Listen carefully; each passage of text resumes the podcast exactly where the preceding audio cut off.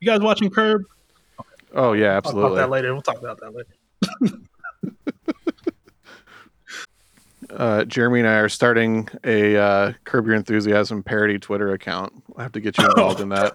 Oh hell yeah, I'd be The, the the whole concept is that it's Curb Your Enthusiasm, except uh, no one's rich like in the show, so they have to deal with normal people problems. It's just like-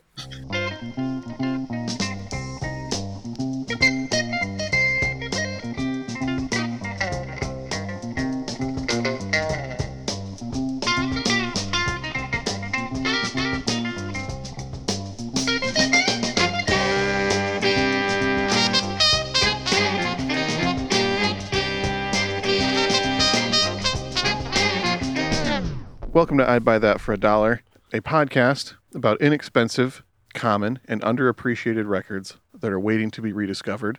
I'm your host, Sean Hartman, and I'm joined by not two, but three co hosts this evening, today. My regular co host, as always, Vice Chairman of the Council for the Paleo Erotic Arts, Jeremy Ruggles. You always give me the weird sex things. I don't, I'm not sure how I feel about that. Yeah, that's just kind of how I think of you. You're like my weird sex friend, I guess. Damn it. Okay. sex type thing. oh yeah. And of course, uh, Fred Durst, lyrical apologist, Peter Cook. Rolling, rolling, rolling. Right here, right here. Limp Bizkit is here. You really should have gone with break stuff. Yeah, that that makes sense. Give me something to break. And then we have our special guest for this episode, freelance sensual herbologist Trevor Coleman. Hey, what's up? Before we say who we're talking about this week, I would just like to start by saying that this artist is a clear contender for greatest American artist of all time and inarguably the greatest living American artist. Is Dan Fogelberg American? What? Not I don't know. I mean, that would be in, in, in the running if so. you know you're wrong. Dan. Save Dan Fogelberg. Okay, said nobody. So who, who is this artist that's better than Dan Fogelberg, Sean? Well, I'm glad you asked, Peter. It is Stevie Wonder.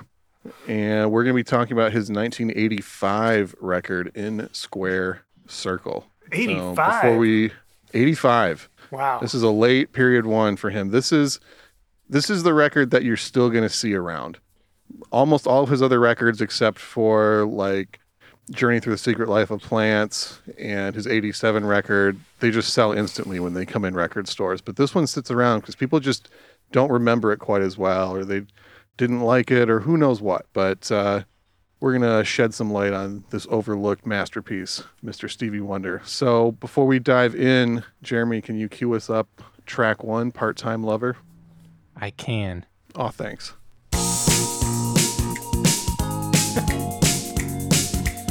I'm already snapping.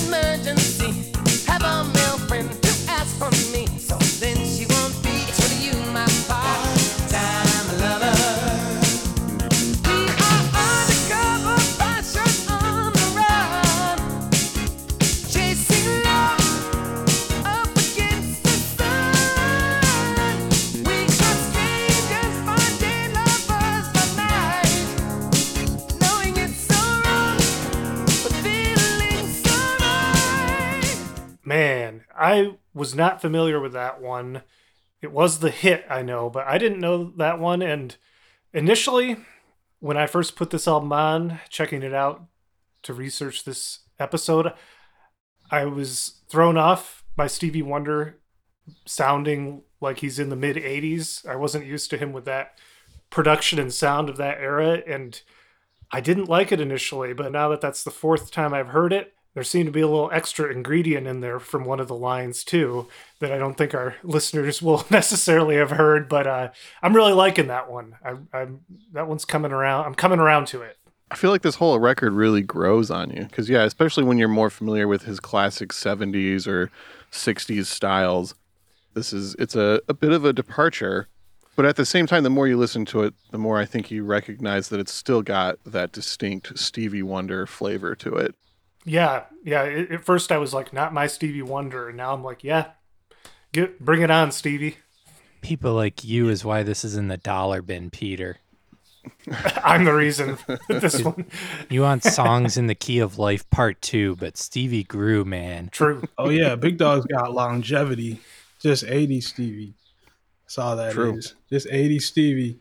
And the thing is, you know what's crazy about Stevie and Herbie is that they were already in the 80s in the 70s. You know what I mean? like 85, like he was just already trying to make part-time lover in like 75, but just didn't have the drums. He didn't have the technology. He even says like Totally. in the liner notes of Hotter Than July, he even like thanks Sony for just giving him this type of digital technology to kind of program those drums in that certain way. Like thanks them because just like they've just been waiting on that kind of technology to make those songs and to have that sound that Yeah, just didn't emerge yet. But they're just so genius. They're such geniuses that they're already trying to have that. You can hear some of those tracks, you know, on songs in Key of Life or on uh, Dedication, Herbie Hancock, where he's just got like those, you know, big synthesizers making the and then playing over it and stuff on the on the keyboards or on the synth. It's just like they were just trying to get to that already, but it they, they were just limited by time.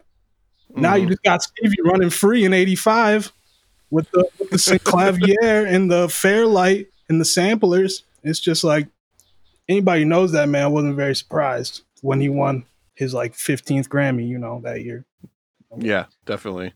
Type. I think he's he's like pushing hundred Grammys or something crazy like that for all the, the different things he's won and been nominated for. It's wild. Yeah, yeah, it's crazy. So I know in the '70s, he Stevie had been working with a band that we mentioned on the Herbie Mann episode, and neglected to mention their association with Stevie Wonder. That was Tonto's Expanding Head Band. Yeah, one of the original early synth pioneers, you know, taking this new instrument and being as experimental with it as they could. From what I had read, Stevie had heard some of their early records and was really inspired by it, and then actually reached out to them to collaborate with some music with him and ended up recording a whole string of albums with them through the 70s. And I'd actually seen some interview footage of the Tontos guys at one point, and they were asked about like what was the process working with Stevie Wonder, and the way they described it was that Stevie just sat at the keyboard and kept playing, and they're almost randomly messing with the synthesizer settings, and then when they found a setting that Stevie liked, he would just lean back a little farther while he was playing. They knew that was it. He'd rip out a classic song, and then they just mess with the settings again, and they just did like four or five incredible records that way. Yeah, that's cool.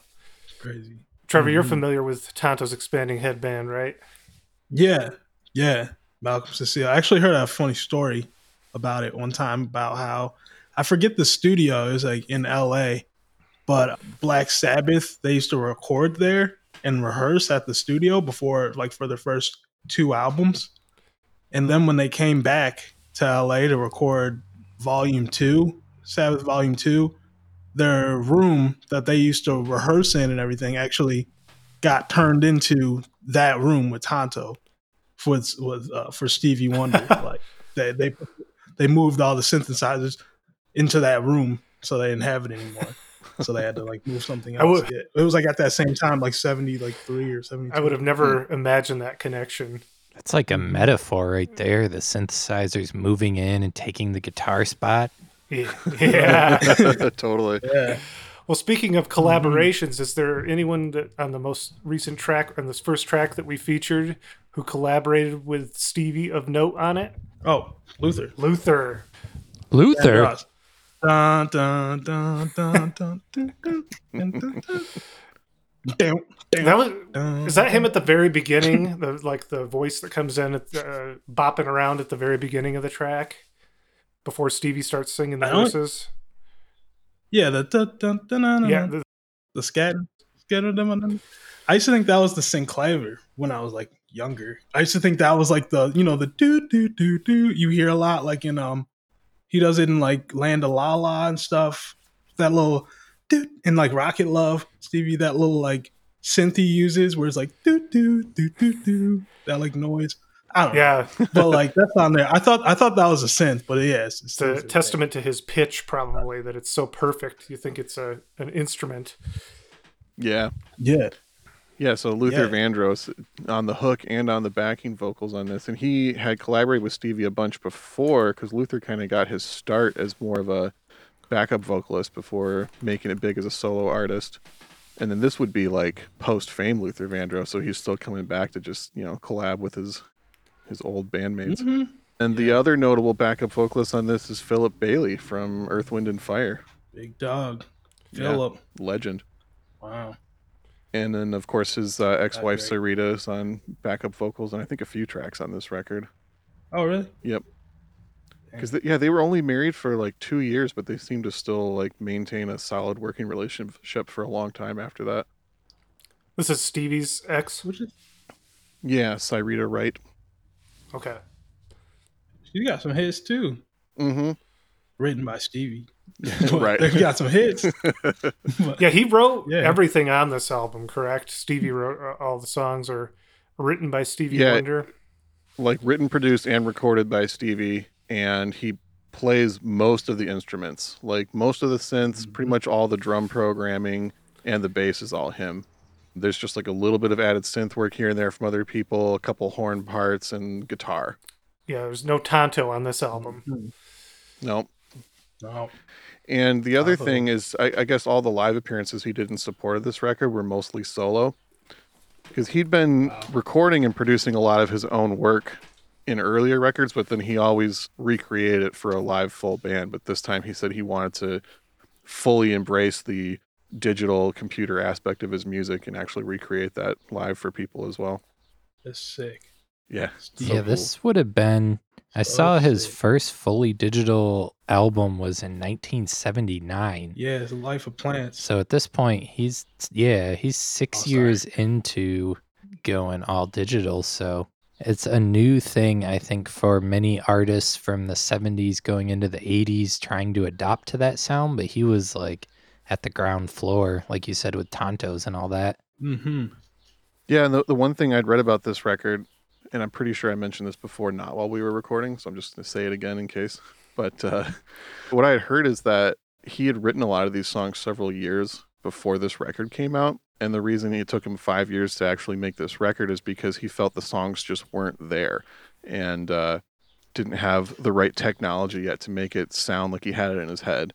And that synth clav that Trevor was talking about was the main reason why he actually like finished this and got together. It was one of the first synthesizers that you could actually program. You could record any sound you want, mess with the pitch and the tone and the duration, and then spread it across the keys and just make all new songs with whatever sound you wanted to put in there. I think Frank Zappa did a lot of work with that instrument. Yeah, in the '80s, Jazz Yeah. from Hell, stuff like that. Yeah, he's using that a lot. I was I was trying to place where I knew it from, and then I was like, oh, Jazz from Hell, Frank Zappa. There you go. Well, uh, you guys want to listen to another track?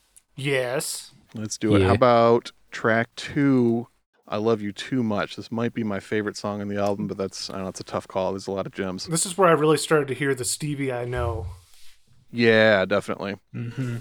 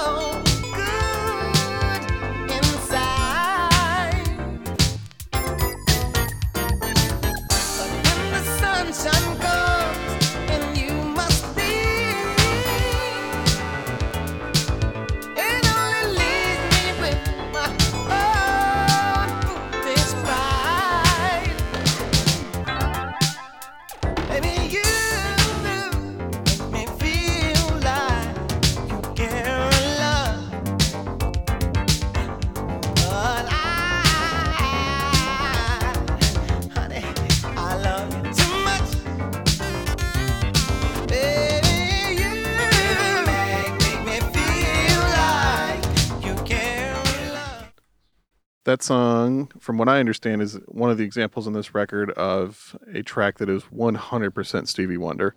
He's doing all the instruments and all the vocals and production, recording everything for that track.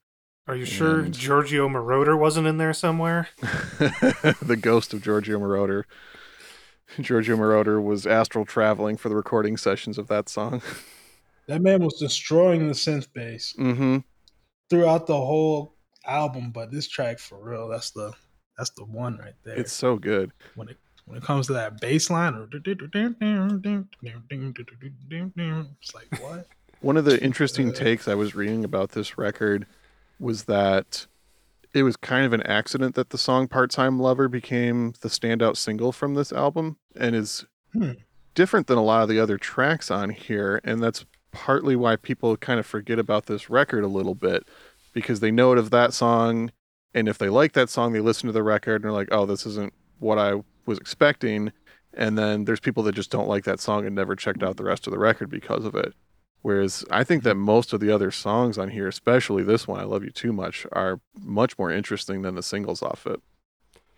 Yeah, I'm coming around to part time lover, and I think Trevor had said before we started that there was a nostalgia factor for that one, knowing it as the hit. But the rest of it definitely grew on me even more than that one has uh, by the second or third listen. And this song in particular is like classic Stevie in my mind. Yeah, the the other thing I kept thinking about with this record is there's a lot of earlier Stevie stuff where he gets so much credit for just being so ahead of his time with the early synthesizer production and being early embracer of computer programmed music and things like that. Whereas this record to me feels like him perfecting that style of music instead of just completely reinventing things, which is maybe why he doesn't often get as much credit for this record and that and just like there's there's so much amazing material that this man has already recorded that in like you know soundbite culture there's just no way to talk about the deep cuts anymore Mm-hmm. after you got so many legendary records Also, in that culture of people just not listening to whole albums and you know. Really like they just just listening to these the, to the singles and individual songs. You know, Yeah, I'd say there's a few a few artists still transcend that. I'd say Kendrick Lamar is still like when they, they come out, the album is an event when his albums drop. But by and large, yeah, it's Mhm. like the album as an art is largely lost. yeah This would be a weird album to approach just like any song you listen to on it. If you only heard that song, you would have a totally different perception of what you think this album was going to be. yeah, that's kind of true for sure he's touching down on a lot of different things on this one. And I think, yeah, I think it really was like a he was building up to that, to those like all the the Stevie from like hotter than July to this album is like all that stuff in between. Yeah, it really was leading up to just that perfect drum production, perfect hook with this type of instrumentation, you know, to accompany that as opposed to a live band or like and I feel like that that those first five years of the '80s was like a lot of people trying to get adjusted to that, hmm writing off of programmed drums and stuff like that. yeah definitely.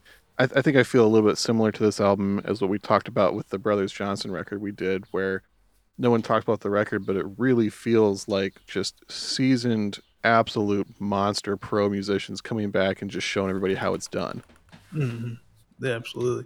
In the '80s. hmm Yeah, totally. Oh wait, wait, which which one? Which, which Brother Johnson record are you? Out of control.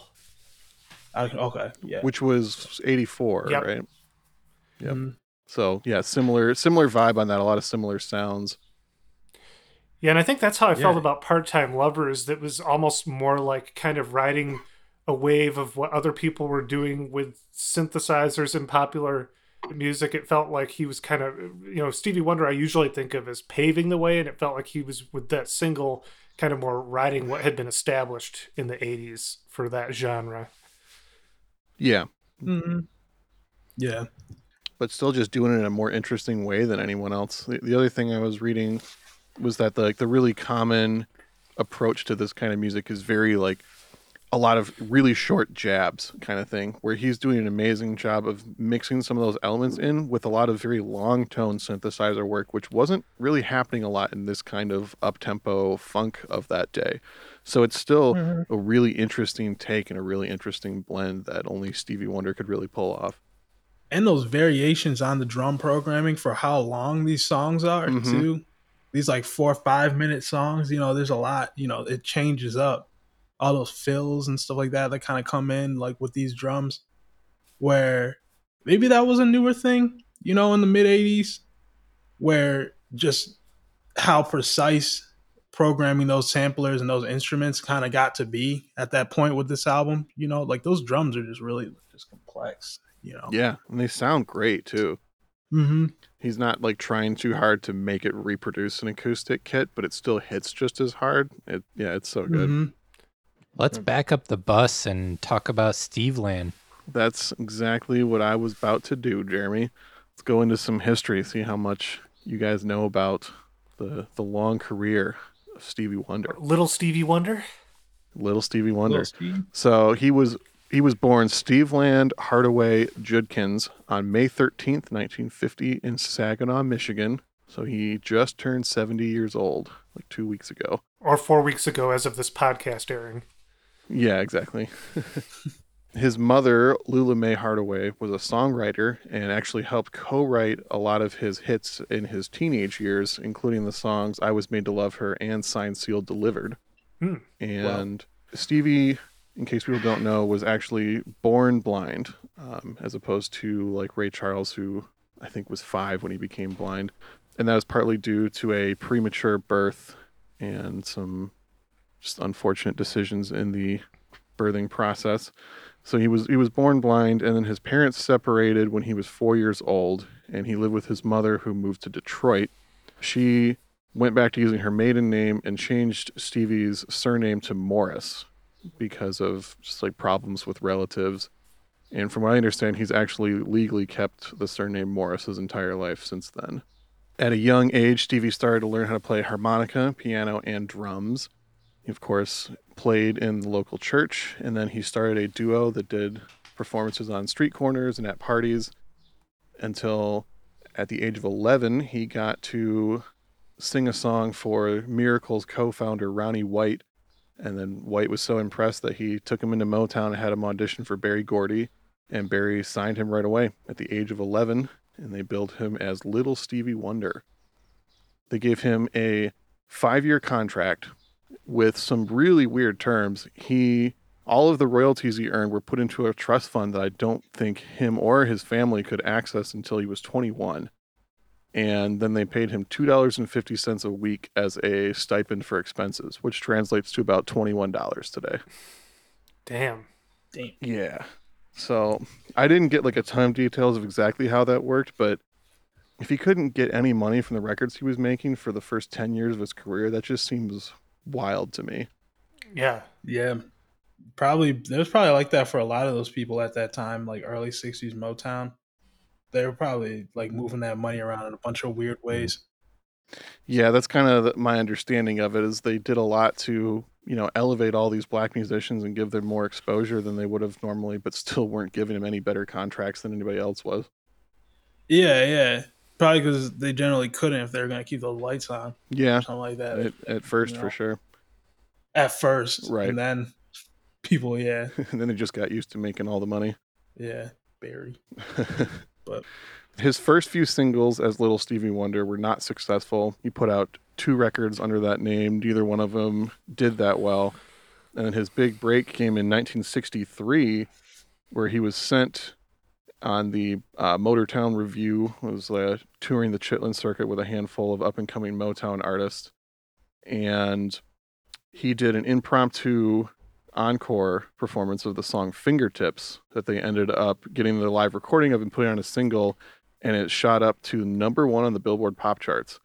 And he still holds the record as the youngest ever solo artist to be number one in the pop charts. He holds it in his fingertips. Oh, Yeah, exactly. And it, it's crazy that that worked because the the record's pretty loose. I mean, if you listen carefully, you can even hear the bassist asking what key the song was about to be in because he was the replacement bassist and they didn't know Stevie was going to come out and do this encore. And just mhm. just the fact that it was so loose and so cool became a huge hit for him. Is that is is he playing like a drum? Uh, is he playing like a hand drum on that, Stevie? Yeah, he's billed as like vocals, congas, and harmonica. Okay. Yep, I think I've seen that. Huge hit as a 13 year old, and then was not able to follow that up with any hits from his records after that. Motown did this weird thing where they tried to market him as like a young teen heartthrob. He even like they gave him some featured appearances in a couple really cheesy beach and bikini movies that came out in the early 60s that no one cared about. And then they released an album in 64 called Stevie at the Beach, which also didn't work. And apparently Berry Gordy was had decided that he was going to drop Stevie Wonder at that point. And uh, the producer Sylvia Moy, who had did a lot of work with Stevie over the years, convinced Berry to give Stevie Wonder one more chance. And so then Stevie Wonder dropped the little from his stage name, so it was just Stevie Wonder, and then put out two records in 1966 Down to Earth, which is a really underrated early period record for him, and one of the mm-hmm. first times where he started getting kind of political and did like a Bob Dylan cover on it. Then he also put out the record Uptight, which of course was a huge hit for him and allowed him to stay on Motown. Man, that's wild to think he was almost dropped. Yeah. And like it seems like that was not the only time where he was almost dropped. Like it's just it's so weird how Motown seems to operate. Is the Down to Earth? Is that the one with blowing in the wind? Is that the political stuff or? I think that You got one's on cover there. that. I don't remember any singles off that. What the singles were. Yeah, well, I mean, coming out at the same time as Uptight, people just completely forgot about Down to Earth as soon as Uptight took over the radio, you know. But yeah, on Down to Earth, he did Place in the Sun, Mr. Tambourine Man, uh, Lonesome Road. It was kind of first uh, early showings of having an interest in more like conscious music, as well as still, you know, dropping these incredible soul songs. Oh, hey, love. I'm, oh, I'm sorry. I'm just like looking at it right now. That's one. he began pretty regularly starting to score more hits throughout the late 60s. It was still very up and down. Some singles bombed, some didn't. And uh, albums were the same way. But the other thing is he started transitioning into being a hit songwriter for Motown as well as keeping his solo career alive. He actually wrote the hit Tears of the Clown for the Miracles and also the hit It's a Shame for the Spinners, which I was completely not aware of before Wow. this. That's crazy. Yeah, and I guess he was partly doing that in a coordinated effort to renegotiate his contract once he became 21. Showing that, like, look, I have all these hits as a solo artist and I have massive hits for other people. Like, you got to treat me right. Mhm. And then another pivotal point of his career was his 1970 hit, Signed, Sealed, Delivered, was the first song that he ever completely self produced, which also gave him the firepower of just proving that he was his own artist and making the right choices on his own. So he married his first wife, Syreeta, we mentioned before, in 1970. And then they worked together on his 1971 album, Where I'm Coming From, which gets a lot of comparisons to Marvin Gaye's What's Going On, which came out around the same time. However, it wasn't nearly as financially successful or critically acclaimed, and definitely not as fully realized as Marvin Gaye's record was, but it was a, a really interesting glimpse of things to come because that went further into the social and political commentary. And it was also his first time messing with synthesizers, and that was the record where he had reached out to Tonto's Expanding Head Band and started collaborating with him on that album. Expanding. Mm-hmm. Oh, slept.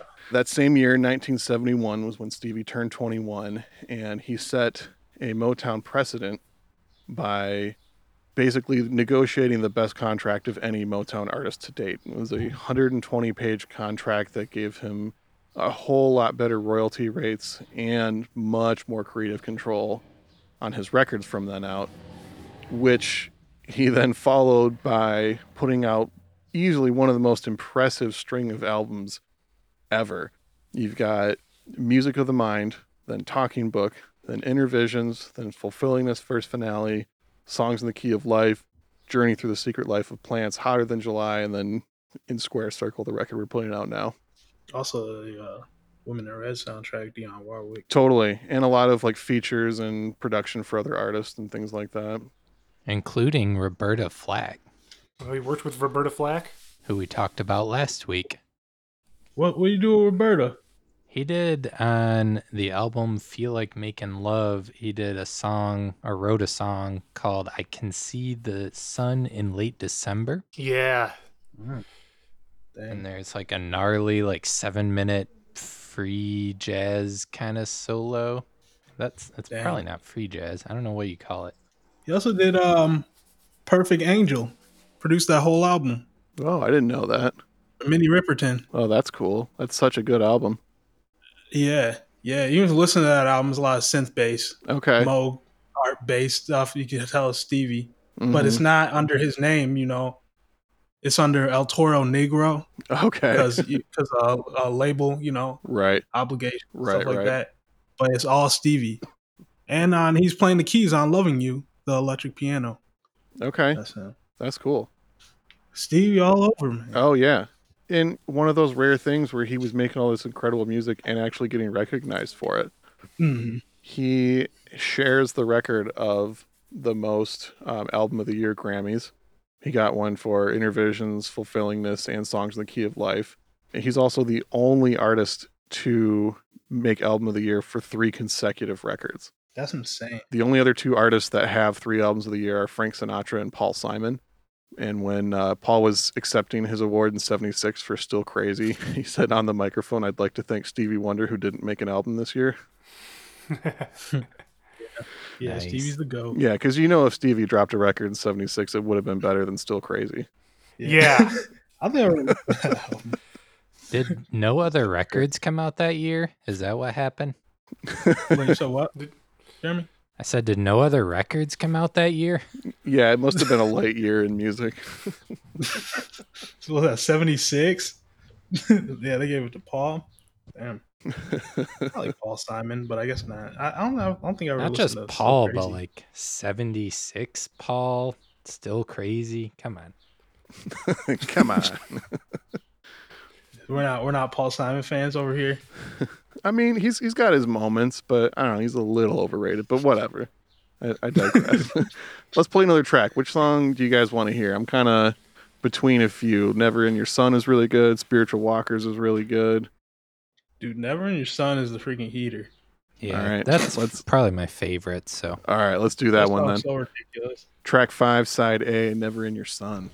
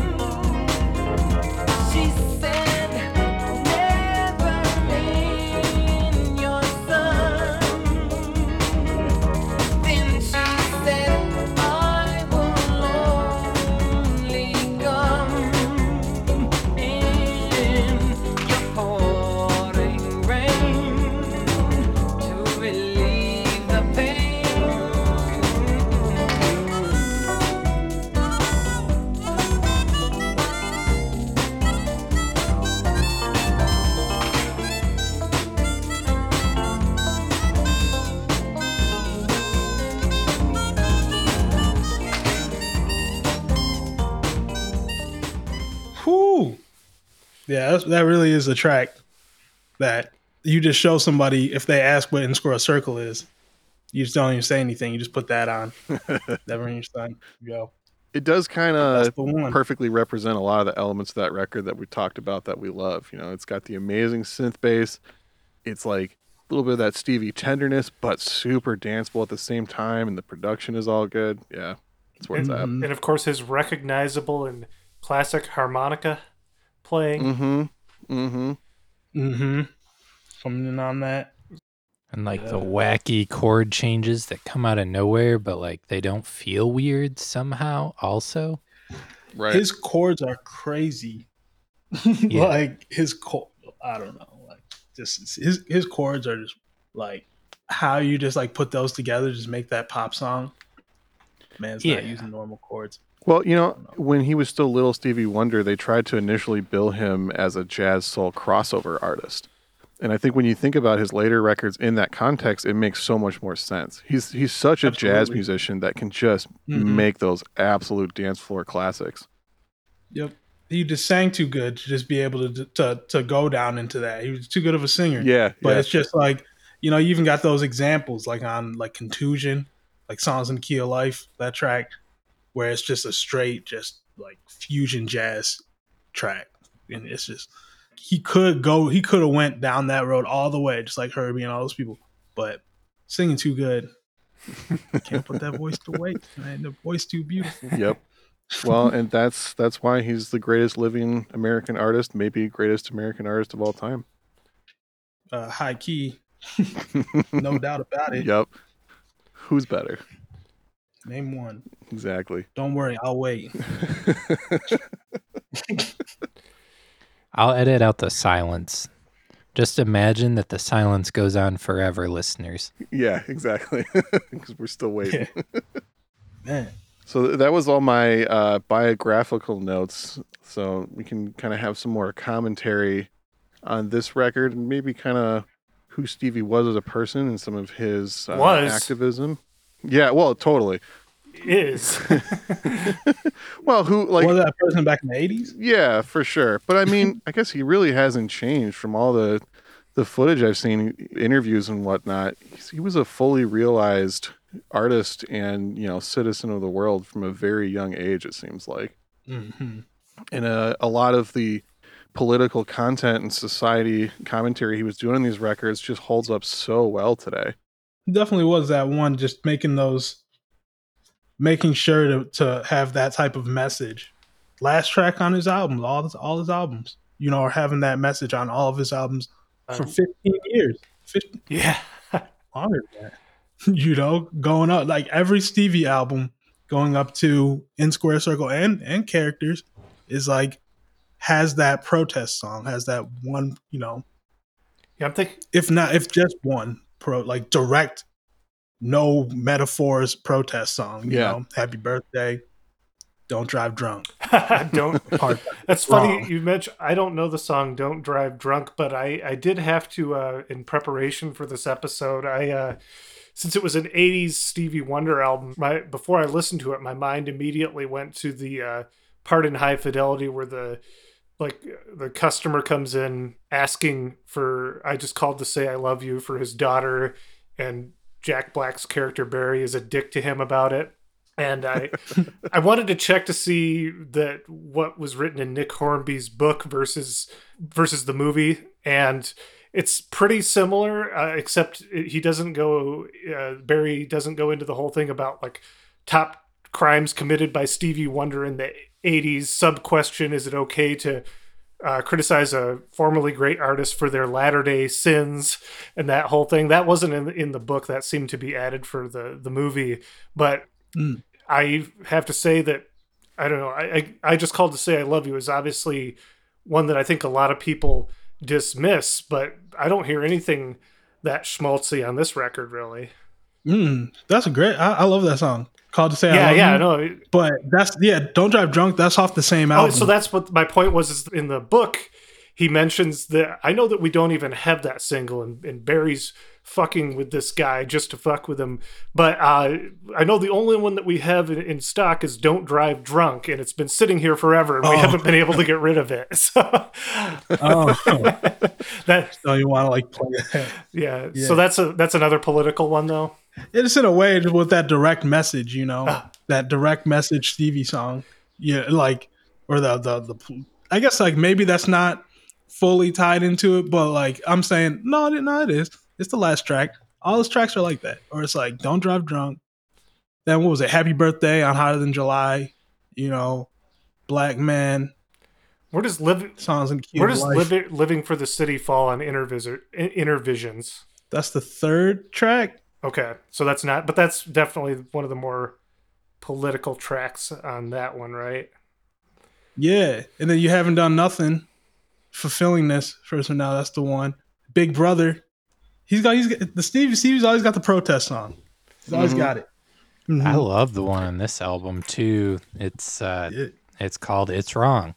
And he just he's singing the it's in parentheses apartheid and he's just like apartheid's wrong and then he lists other things that are also wrong.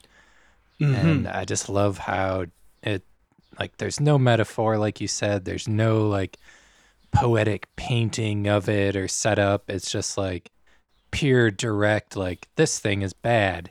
Right. Yeah, and I, I think I think that's a very bold move. You know, at the time with somebody like that with that type of platform to make those kind of tracks. But you know, people always say, talk about that. But Yeah. yeah, to have that on it, to make sure that you have a track with that type of political commentary on your album every time, is a very important thing to do. I think Absolutely. with somebody with a platform like that.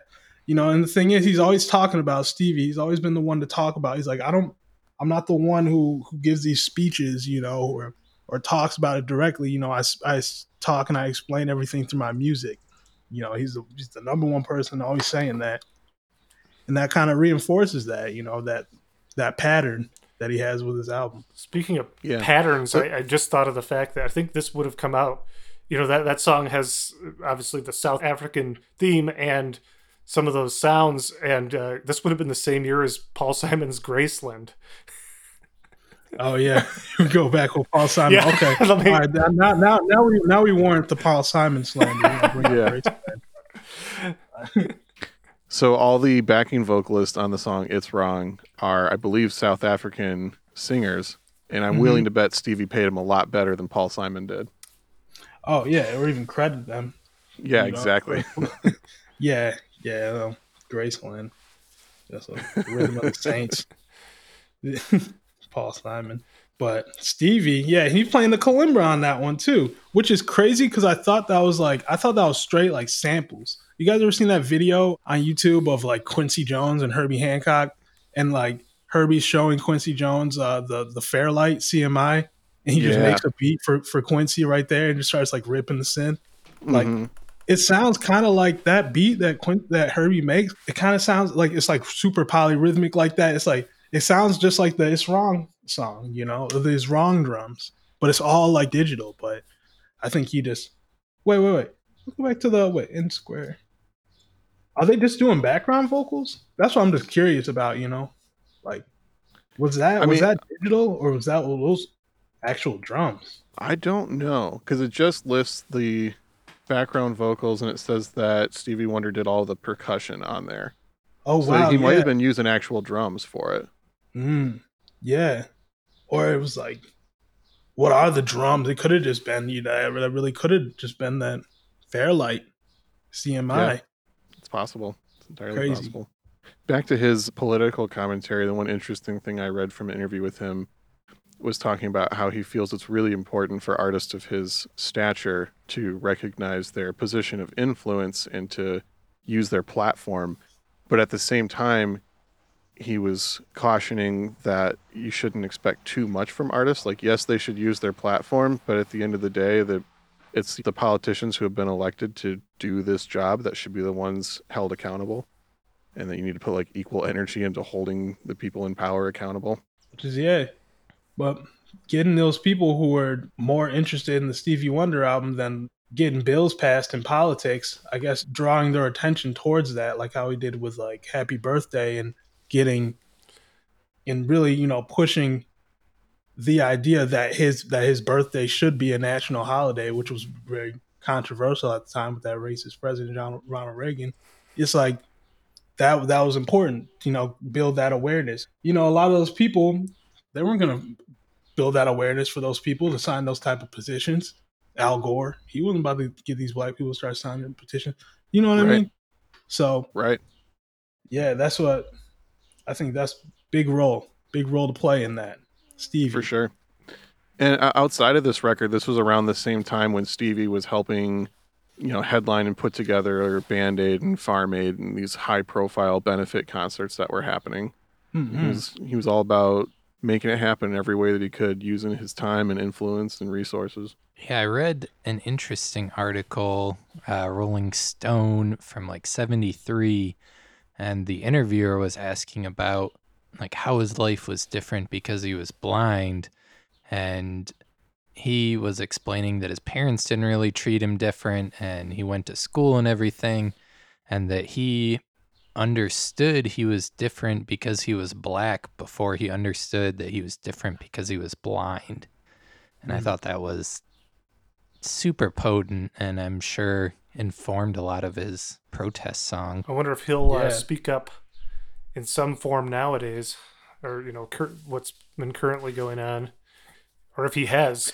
Well, he he has too. There was that whole thing when the Colin Kaepernick stuff was first coming in the news. Stevie was like headlining uh, Madison Square Gardens or something and started his set by taking a knee. Mm, And I think like Trump even commented on it and was like, "I never liked Stevie Wonder anyways," or some bullshit. But yeah, he's he's still fully aware of what's going on and staying involved at you know the age of seventy. which is awesome. Yeah, I wonder, not to go off the topic, what kind of tech is Stevie using these days to make his music? I'm just wondering, is he on Ableton? He's running I'm, algorithms. I'm- I don't know. You know what I'm saying? What? He's like got brain readers like making algorithms based on his like electrical impulses or something. Dude, yeah. He just he just hooks his braids up to a computer and just sits there composing records without moving. It's just like, all right, it's chill. Okay, here we go. Yeah.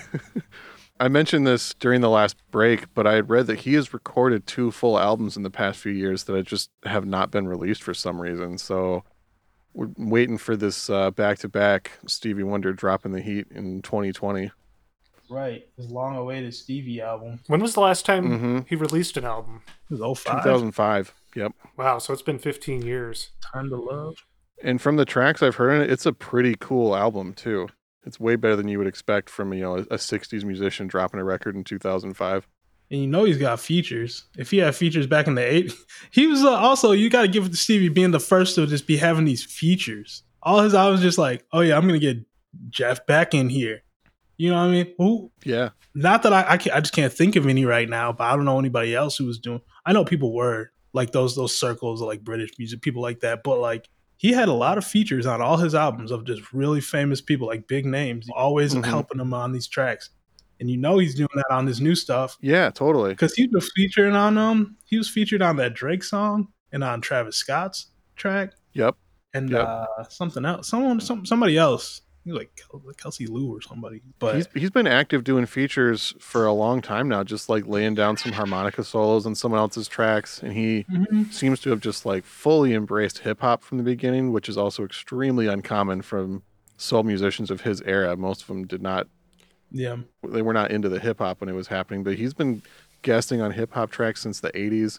He was on that really good Snoop Dogg record Bush a few years ago playing harmonica on it. oh right, yeah, he's singing on that. It's on that Mhm. Chem album. It's all over the place. He's he's still dropping heat. He's still so good. Yeah, He also just like from the interviews I watch seems like the most genuinely fun person to hang out with. Even watched the like carpool karaoke episode he did. He just seems like the coolest guy. yeah, they're so laid back. Don't got to worry about anything. And just so genuinely funny too. Mm-hmm.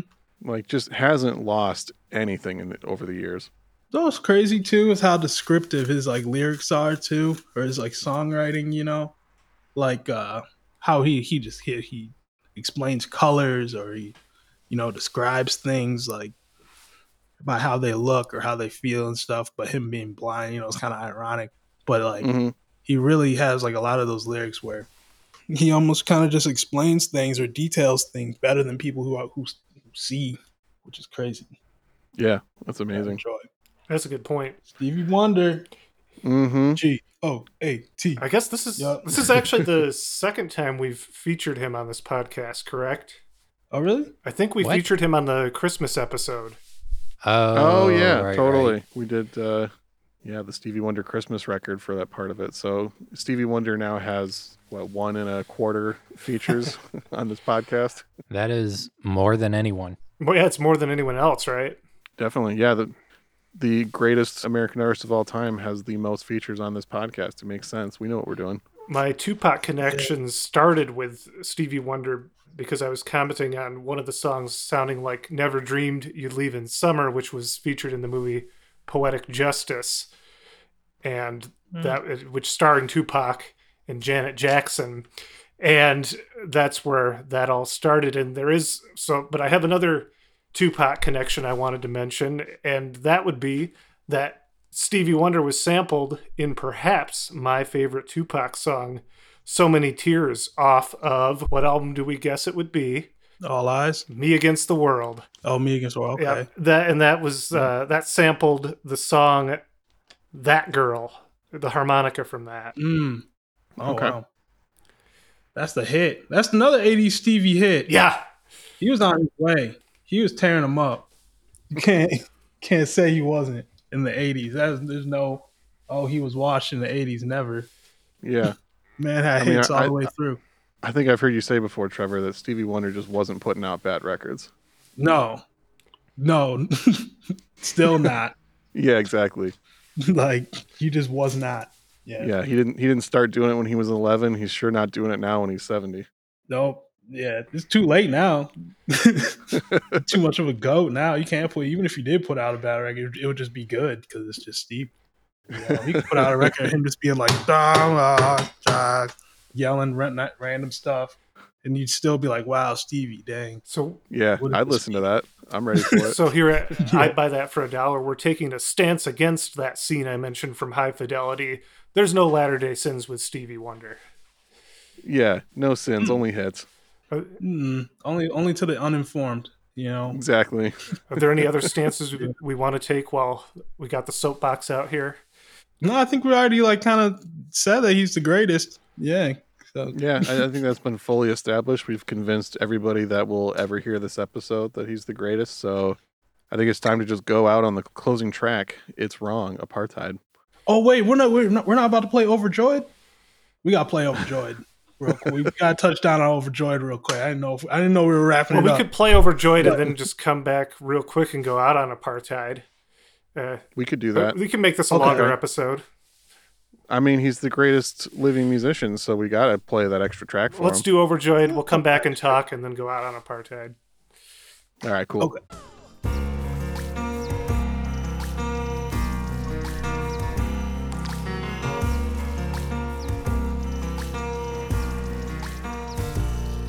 Time, I've been building my castle of love.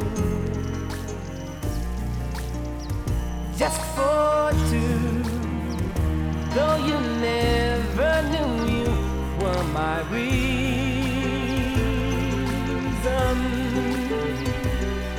I've gone much too far for you now to say that I've got to throw my castle away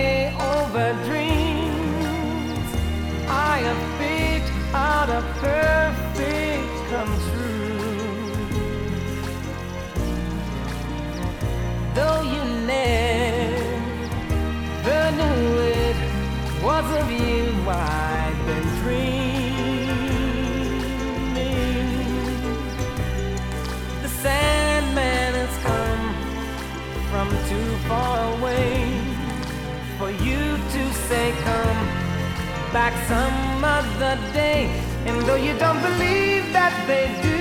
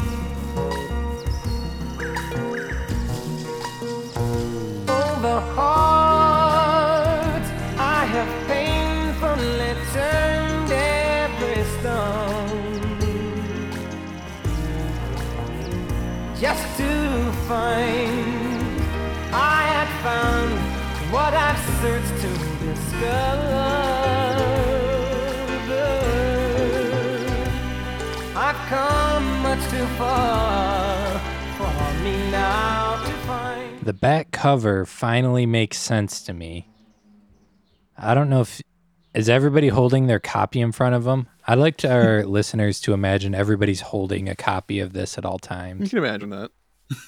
So the back cover has Stevie Wonder and he's wearing a a pretty wacky shirt that looks like a disheveled net. But he's holding a bunch of dead leaves in his hand for some reason. And I was confused at first, but he is actually playing the crushed leaves in that song. So The environmental sounds. I'm guessing that's where that came from. Yeah. When I say that this man is the goat,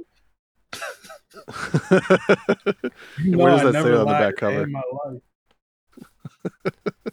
So he recorded all those sounds himself. He he went the Steven Halpern route. Mm-hmm. Yeah, he's like rubbing pebbles together and dripping water and yeah. He's like, oh, I'm gonna need these these stones dropped in the pond. Well, okay. and who they were all everybody was doing that in like 2001. Those R and B songs with little water droplets and stuff. Little Yeah. whoop, little Definitely. stuff. Still ahead still ahead of his time. Stevie. Yup. Ridiculous. But yeah, it's interesting that there's those ambient sounds that obviously tons of people have used before, but he's doing it in a percussive way, which I feel like I've haven't quite heard a similar reproduction to how far he went with that track. It's amazing. It's just so innovative, so interesting the choices he keeps making with the music. What a beautiful song. Mhm. Definitely. Yeah, it is. That's the little hit. So I don't know if we mentioned this, but part of the concept of this album is that the first side is all dance, party, love songs, and the second side is all more conscious and political themed songs. Mhm. So that was the second to last song on the album. And, and, you know, something I was kind of thinking about with Stevie Wonder too is, you know, he has a lot of these very fun party songs and a lot of these very serious songs all the way throughout his career. And I feel like maybe you could look at that and think that they kind of are at odds with each other. But the vibe I got more from watching interviews with him is that he has this idea that he wants everyone to be able to achieve this level of you know pure joy and happiness that he seems to have but he's always understood that sometimes you have to have some very serious painful discussions and actions to achieve that and he's Mhm. he's not afraid of fully embracing both sides of that concept Yeah, you can't just let that stuff fester. We need you, Stevie. Drop another record. I gotta stay quiet after that one. You just gotta let that. That's be like on the on the end note. yeah that's Yeah. so uh unless anyone else has any closing thoughts i think we can sign off and play the last song on the album here It's wrong, apartheid. Yep. Cool. Well, thanks for listening to another episode. I've been Sean Hartman. My name is Jeremy Ruggles. I'm s- Trevor. Ben Trevor Coleman. The whole time. Hold up, hold up, hold up. Trevor, is there any anything you want to drop for the people to check out? Any like music you're involved with plugs? perhaps? Oh yeah, yeah. We just dropped the tape today. Uh, it's uh, it's called "We on Your Head," and it's uh released off Free World Vessel from a group called All Too Human. And if you purchase a cassette off of our Bandcamp, we're donating all of it, all the proceeds to Black Socialists, Black Socialist nonprofit organization. that's going out towards bailing out all our brothers and sisters who are protesting right now. And uh yeah, you can find it on Bandcamp. Fantastic. That rules. Definitely gonna check that out. You wanna repeat the link for the people one more time? Yeah, Bandcamp.com, Free World Vessel. All proceeds going towards Black Socialist nonprofit organization. Also, it's going towards Black Vision Collective too. I don't know why I missed that. Two or Right on. two nonprofit organizations. All the proceeds for our cassettes. Yep, Excellent. about. Excellent. I'm gonna order one like in one minute and thirty seconds when we're done here. Same. Nice, nice. Gracias. All right. And all you listeners got to do it too. So that was Trevor. Pedro, say goodbye to him. This is Peter Cook. Goodbye. Peace, Peter. Peace to you. And also with you.